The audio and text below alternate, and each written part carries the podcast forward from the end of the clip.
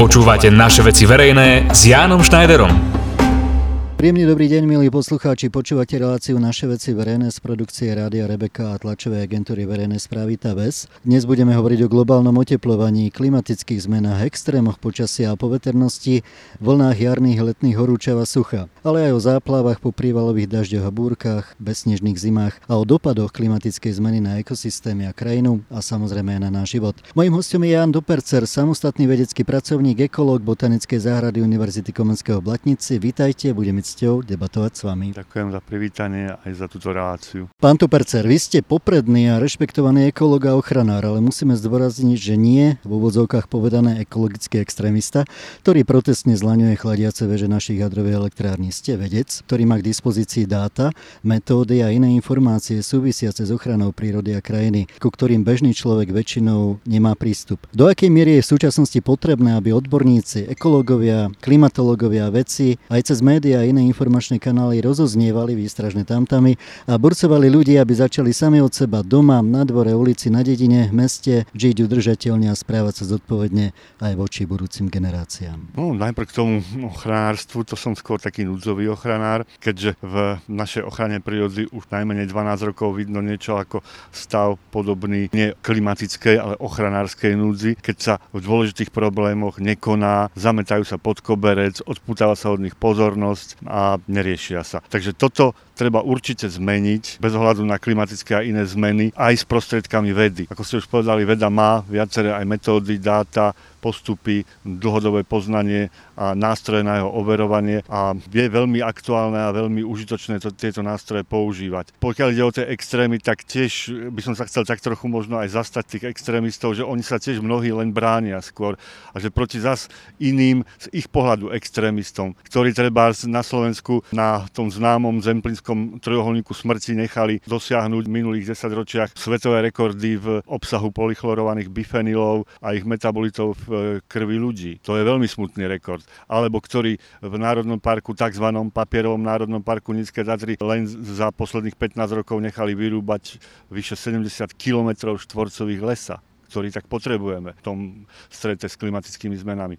Alebo ktorí chcú bezzasahové zóny tých národných parkov vykázať len niekde do kosedroviny, čo je medzinárodne úplne nepriateľné, neudržateľné. Tam musí byť aj les reprezentatívny. Takže toto tým extrémom. No a bolo by dobre konať čo najúčinnejšie s najväčšou orientáciou na výsledok a to sa dá robiť viacerými spôsobmi, ale hlavne by som zdôraznil tú potrebu informovaného rozhodovania, aby to rozhodovanie zákonodárnych výkonných orgánov bolo čo najviac založené na faktoch, na spolahlivo zistenom skutočnom stave a nie na rôznych iných záujmoch, vplyvoch, činiteľoch. A v tomto teda tá úloha vedcov je veľmi dôležitá, veľmi až nezastupiteľná, majú veľkú zodpovednosť na to, že tie dáta ktoré, a tie poznatky, ktoré majú, tak aj prenesú do praxe, nezostanú tam v tých ich žurnáloch, tých ich zasvetených debatách, ale sa dostanú tam, kde môžu pôsobiť. To nie je úplne len taký neplodný aktivizmus, to je také logické dovršenie tej vedeckej činnosti, aplikácia tých poznatkov v praxi, v tej rozhodovacej. A tiež to je dôležité aj pre každého občana, aby sa vedel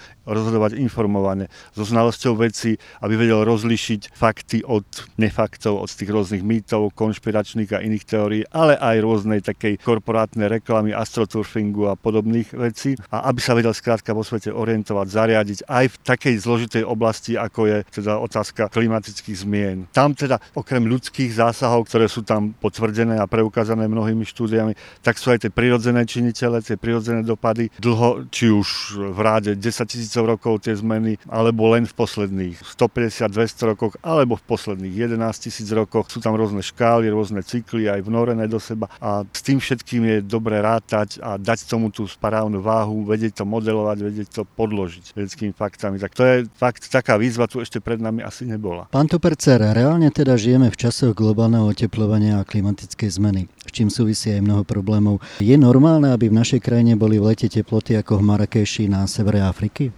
No, nie je to práve v línii s tými trendmi, ktoré tu za tých posledných 100-150 rokov teda panujú. Z tej predpriemyselnej doby, teda z roku 1850 až 1900. Je to už dosť asi aj notoricky známe z tých dát medzivládneho panelu pre zmeny klímy, že ľudská činnosť prispieva ku globálnemu nárastu priemerných teplot pri povrchu Zeme asi o 1 stupeň s rozpetím variačným od 0,8 do 1,2. Veľmi rýchlo rastie aj častosť a sila tých extrémnych javov, počasia, poveternosti. Posledné poznatky ukazujú, že napríklad zmena klímy zväčšuje pravdepodobnosť tých rekordných teplot, vlny horúčav a podobne, aké tu nedávno prebehli aj v západnej Európe, vo Francúzsku, ale aj u nás, tak ich zväčšuje najmenej 5-násobne oproti tomu, keby teda globálne sa neoteplovalo za tých posledných 150 rokov. A takisto tie klimatické rizika závisia hodne od rýchlosti, ako sa tieto zmeny dejú, aj aké dosahujú maxima tieto extrémy práve a ako dlho to trvá celé. Takže to je viac činiteľov a je to aj v dohľadnej dobe vysoko pravdepodobné, že to bude rásť, najmä na pevninách, aj vo väčšine obývaných oblastí a ešte výraznejšie možno v Arktíde a aj dokonca v nadmorských výškach nad hranicou lesa, kde je známy ten jav výškovo podmeneného oteplovania, dosť záľudný. No má to také ďalšie prejavy v podobe tých periód sucha alebo naopak nadmerných nebývale veľkých zrážok, ktoré sa žuchnú, rozlejú, urobia nejaké bleskové povodne,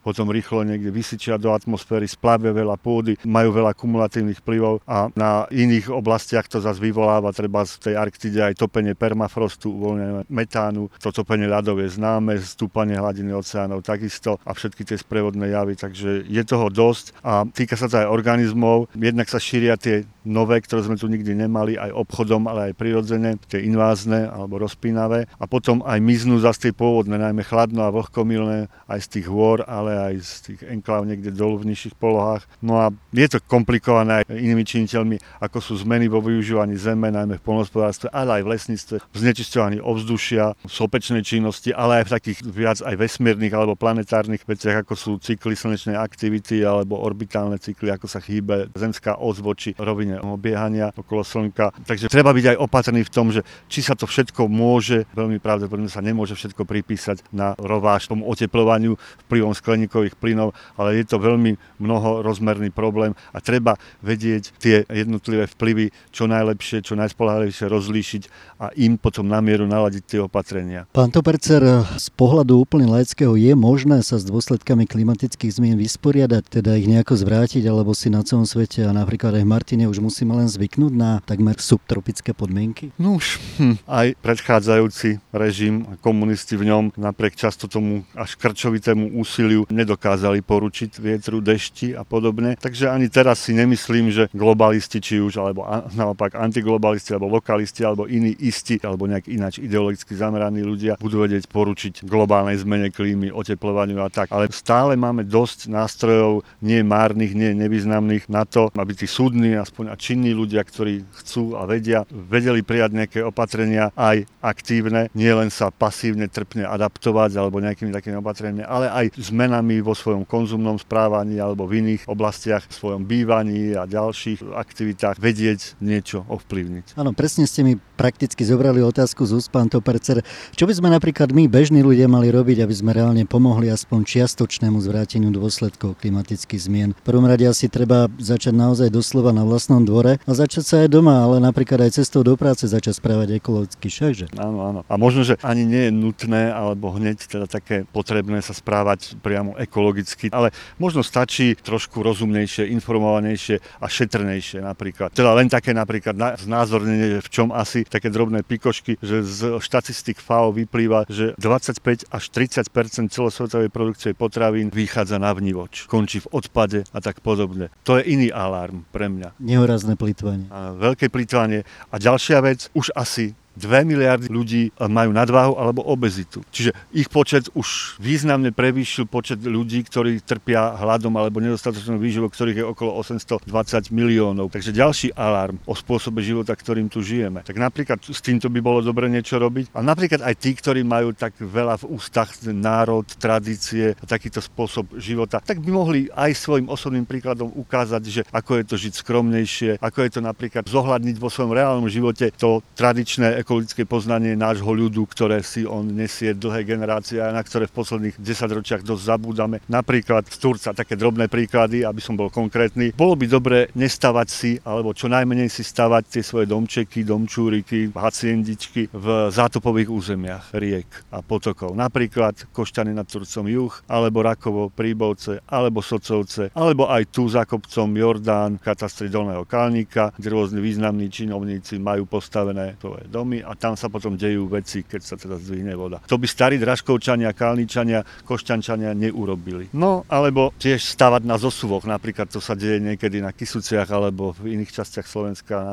severovýchode, kde sú tie zosuné územia zmapované. Tam takisto. Bez ohľadu na tieto poznatky, niektorí ľudia sa tam doslova vtrepu. To nie je dobré správanie ani pre nich samých, ani pre to okolie, pre tú krajinu. Tiež napríklad výsadby v záhradkách, to platí aj pre mesta, ale pre každého jedinca, že radšej si nesadiť tie rôzne tujky a čierne borovice a svrčinky, smrečky, ktoré veľmi málo vody vyparujú a pohodcujú veľa tepla, čiže neprispievajú k zlepšeniu ani tej mikroklímy, naopak zhoršujú, ale skôr tie naše pôvodné lisnáče si tam vysadiť alebo nejaké ovocné užitkové stromy nepoužívajme tak tie, naše tátoše, štvorkolesové, že tam ideme sami a tie zápchy vytvárame a toto všetko.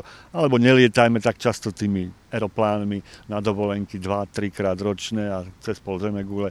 Takéto konkrétne veci možno. To sú veci, ktoré by sme konkrétne každý jeden z nás mali urobiť. No a akým spôsobom klimatológovia, ale aj ekológovia, ekonómia, ochranári a všetci tí, ktorí prakticky to majú čo robiť, môžu bojovať s globálnym oteplovaním. Bojovať som dal do úvodzovek, lebo fakt ten boj, Adam, nebude silným. Ale dá sa aj z tejto oblasti však. Áno, jasné. Aj keď určite by sme nemali alebo nemuseli bojovať tak, teda ako za toho za z minulého režimu, boj, v zmysle triedny boj a podobne, alebo tak, ako sa bojuje v našich lesoch s tými namnoženými podkvorníkmi, alebo so znečistením ovzdušia, ako bojujeme v úvodzovkách, alebo s eróziou pôdy. Takže veľmi dôležité je aj, aby tí hlavní ľudia, ktorí robia rozhodnutia, ktorých si ľudia teda zvolili, tí politici svetoví, uznali tieto fakty. Aj čo sa týka toho ľudského podielu, tak je dobre tie konečne uznať a identifikovať možno rizika a hrozby aj zraniteľnosť nás a podľa toho naladiť konkrétne opatrenia, či už adaptačné alebo hlavne zmierňujúce. No a potom to možno najdôležitejšie konať. Uplatňovať ich záväzne, zodpovedne, koordinované v mierke spôsobmi, akými sa dohodneme, akými zodpovedať, doľadzovať adaptívne podľa vývoja tej situácie. To je tiež veľmi dôležité reagovať na podnety. Je dobre to informované rozhodovanie od globálnej až po tú lokálnu úroveň presadzovať. Pán Tupercer, čo sa medializácie v súvislosti s klimatickou zmenou týka, šéf-redaktorka globálne rešpektovaného britského mediálneho domu The Guardian požiadal svojich redaktorov, aby nepoužívali termín klimatická zmena, ale klimatická kríza. A zdôvodnila to tak, že dáta, ktorými disponujú vedci, už hovoria o nadchádzajúcej klimatickej katastrofe a stav je už dnes krízový. Môžeme teda bez šírenia poprošných správ hovoriť o klimatickej kríze? To je na považenie, ale zdá sa mi to skôr taká aj terminologická vec, že už som videl rôzne výrazy, okrem teda tej najrozšenejšej zmeny, táto kríza alebo dokonca stav klimatickej núdze. S týmto by som bol, a to je asi dosť dôležitá vlastnosť vedy, držanlivosť, opatrnosť, vernosť faktom a aj uvedomenie si nejakých medzí poznania. Úplná väčšina vedcov sa zhodne, že nejaký ten vplyv tam je, len už menej zhody je v tom, nakoľko je ten vplyv významný. Dá sa to testovať, dajú sa dobre postaviť hypotézy. Toto, toto je úloha vedcov a ľudí, ktorí teda čo najviac sa zaoberajú tými informáciami, aby v tomto urobili čo najviac jasno, čo najviac odstránili tieto nejasnosti, nasvietili tie naše limity, čo o tom vieme a aj tie možnosti, ako sa s nimi vyrovnať. Takže toto mi prípada až také trošku druhoradé, že či, či už je to kríza, alebo už úplná núdza, alebo katastrofa. Radšej by som nealarmoval. V povahe vedy je skôr objektívne, nezaujate, nepredpadať až takej panike a, a skôr ponúkať vecné, nezaujaté fakty na rozhodnutie, možnosti, alternatívy. Poďme k faktom, pán Tupercer. Podľa dostupných dát žijeme v niektorých ohľadoch doslova pár minút pred 12 a v niektorých nie aj pár minút už po nej, čo sa týka možností náhlych kontinentálnych alebo globálnych environmentálnych zmien a najmä v dôsledku silnejúcich a množiacich sa ľudských tlakov na prírodu. A životadárne systémy našej planéty. Nechcem hovoriť o katastrofických scenároch a vyvolať paniku, ale predsa, čo sa začne diať, keď prekročíme niektoré Prahy, keď priemerná teplota globálne ešte o pol stupňa alebo o stupen stupne, začnú sa ešte viac topiť ľadovce, stúpať hladiny oceánov, narušený klimatický systém sa začne správať ešte chaotickejšie ako teraz. Za posledné storočie sa roztopila napríklad až polovica alpských ľadovcov, z toho 70% za posledných 30 rokov. Podľa odborníkov ľadovcov vo výške nižšie ako 3500 metrov zmiznú v priebehu najbližších 20 až 30 rokov. Aj tieto reálne fakty dokazujú klimatické zmeny v Európe. Však je to tak. Áno, aj to sú jedny z tých mnohých dôkazov, ktoré sa dá oprieť. Ja by som zacitoval z iného druhu výskumov ľudí, ktorí sa zaoberajú tzv.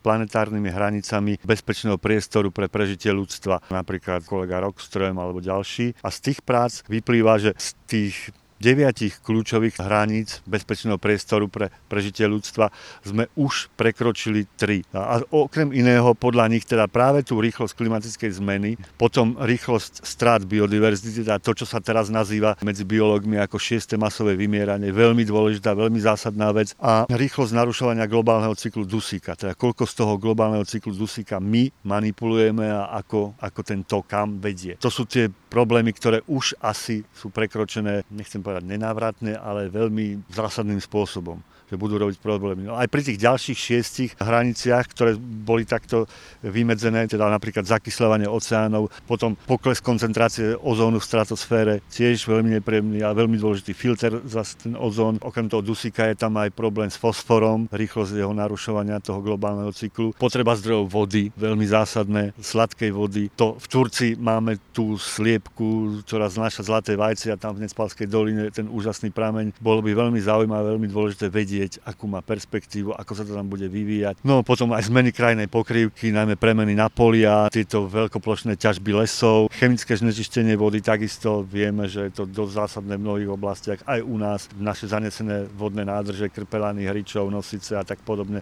by vedeli rozprávať. A aj zaťaženie aerosolmi. A to nie je len, si to bolo hlavne sopkami, no teraz je to hlavne dopravou a týmito ďalšími činnosťami. Tam sme už tiež blízko. A ešte, čo by som chcel veľmi zdôrazniť, sú tie vzájomné kombinované účinky týchto činiteľov, ktoré som vymenoval a ešte mnohých ďalších. Dámy a páni, v dnešnej relácii naše veci verejné sme načrtli prejavy a dôsledky klimatickej zmeny alebo klimatickej krízy. S ekologom ochranárom vedcom Janom Tupercerom budeme v debate pokračovať aj po hudobnej pauze. Naše veci verejné s Janom Schneiderom. Diskusná relácia o témach, ktoré sa týkajú aj vás. Priatelia, počúvate stále reláciu naše veci verejné dnes o prejavoch a aj dôsledkoch klimatickej zmeny alebo klimatickej krízy. Debatujeme s ekologom, ochranárom, vedcom Janom Tupercerom.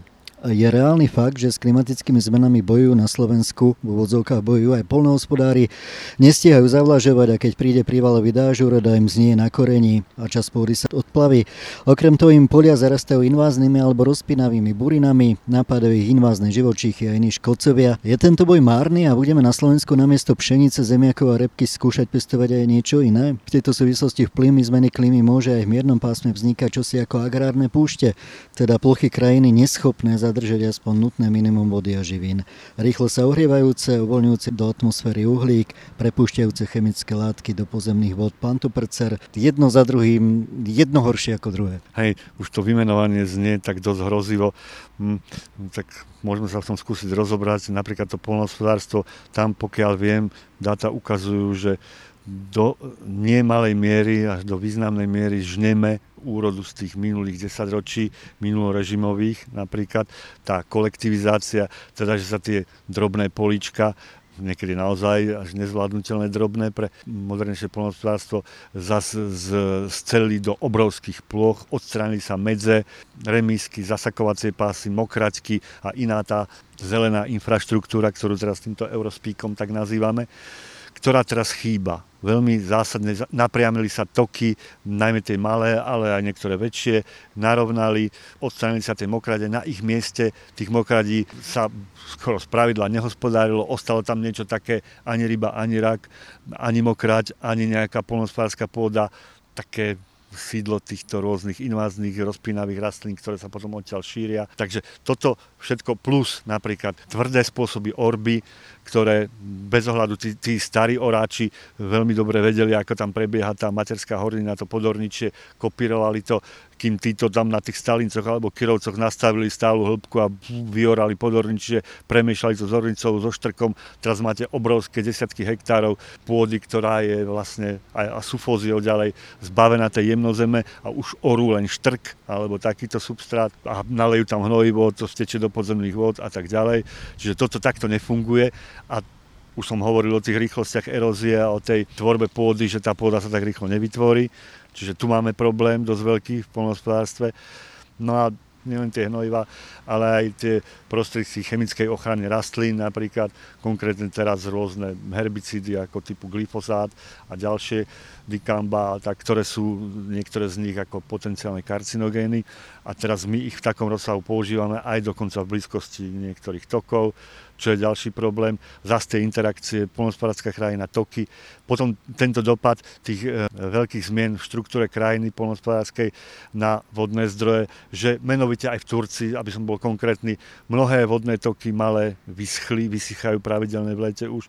Tu konkrétne sklabický produkt, čiže Jordán za posledných 15 rokov tam v oblasti medzi Tomčanmi až Košutmi vyschol v auguste až v septembri už v 13 rokoch čo je alarmujúce dosť, aspoň na tej miestnej e, úrovni.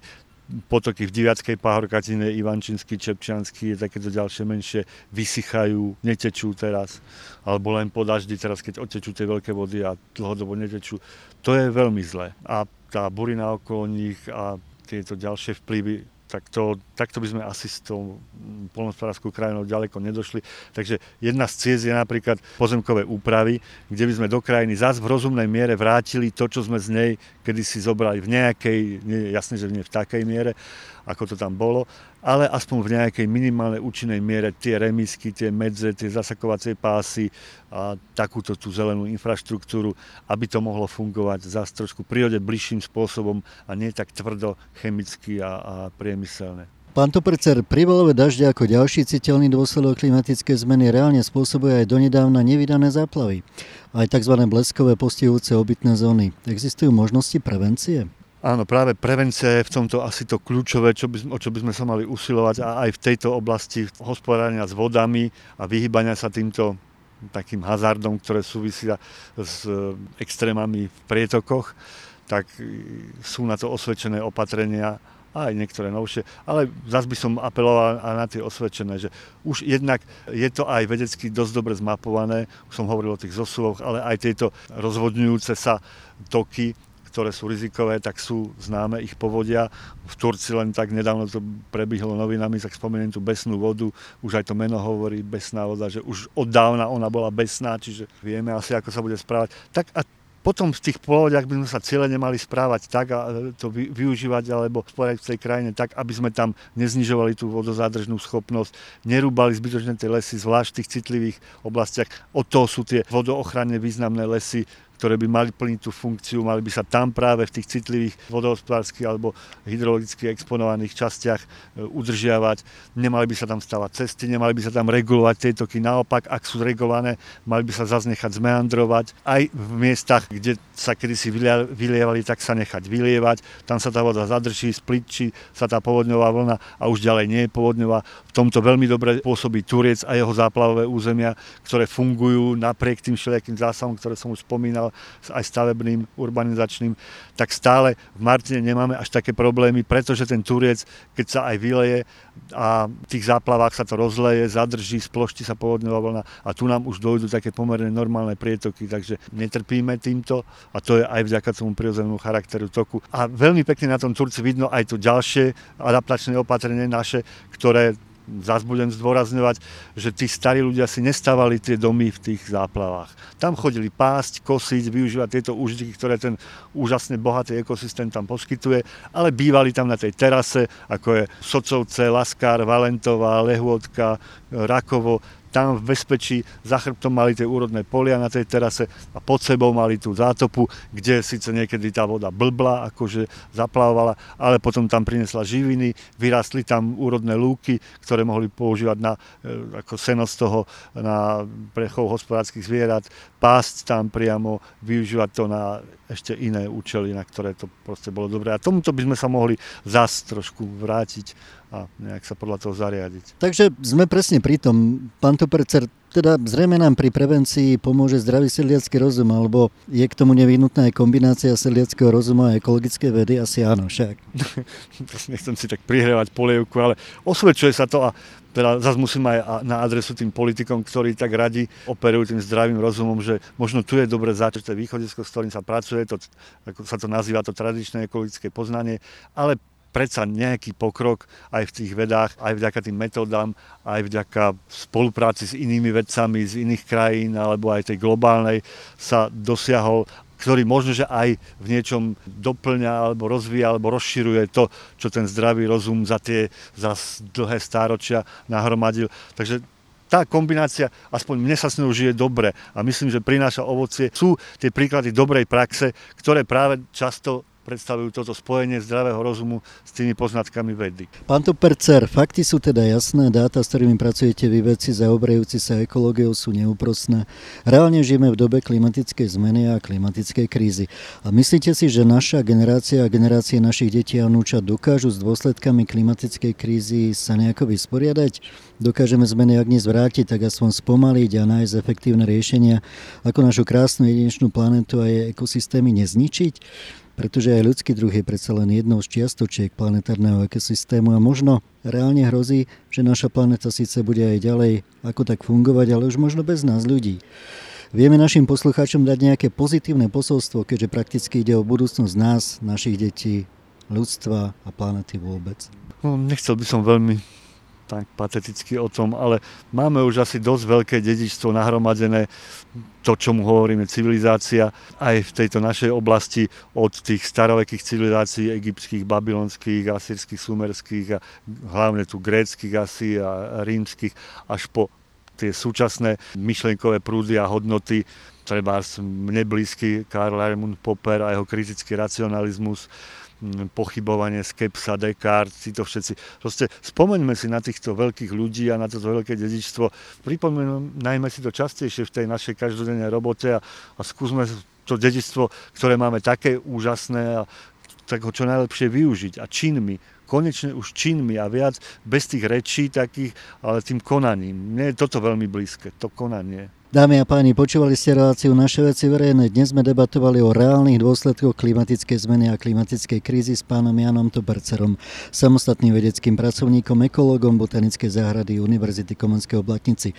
Srdečná vďaka, pán Tobercer, bolo mi ste debatovať s vami. Navzájom, ďakujem veľmi pekne, nech sa vám darí. Ďakujeme pekne, milí poslucháči, vám želám pohodový život a ak sa len trošku dá, tak aj ekologickejšie a ohľadoplnejšie k našej prírode a životnému prostrediu. Teším sa opäť do počutia o týždeň. Počúvali ste naše veci verejné s Jánom Schneiderom. Nezabudnite si nás naladiť v premiére opäť vo štvrtok o 18.00 a v repríze v sobotu o 13.00 hodine.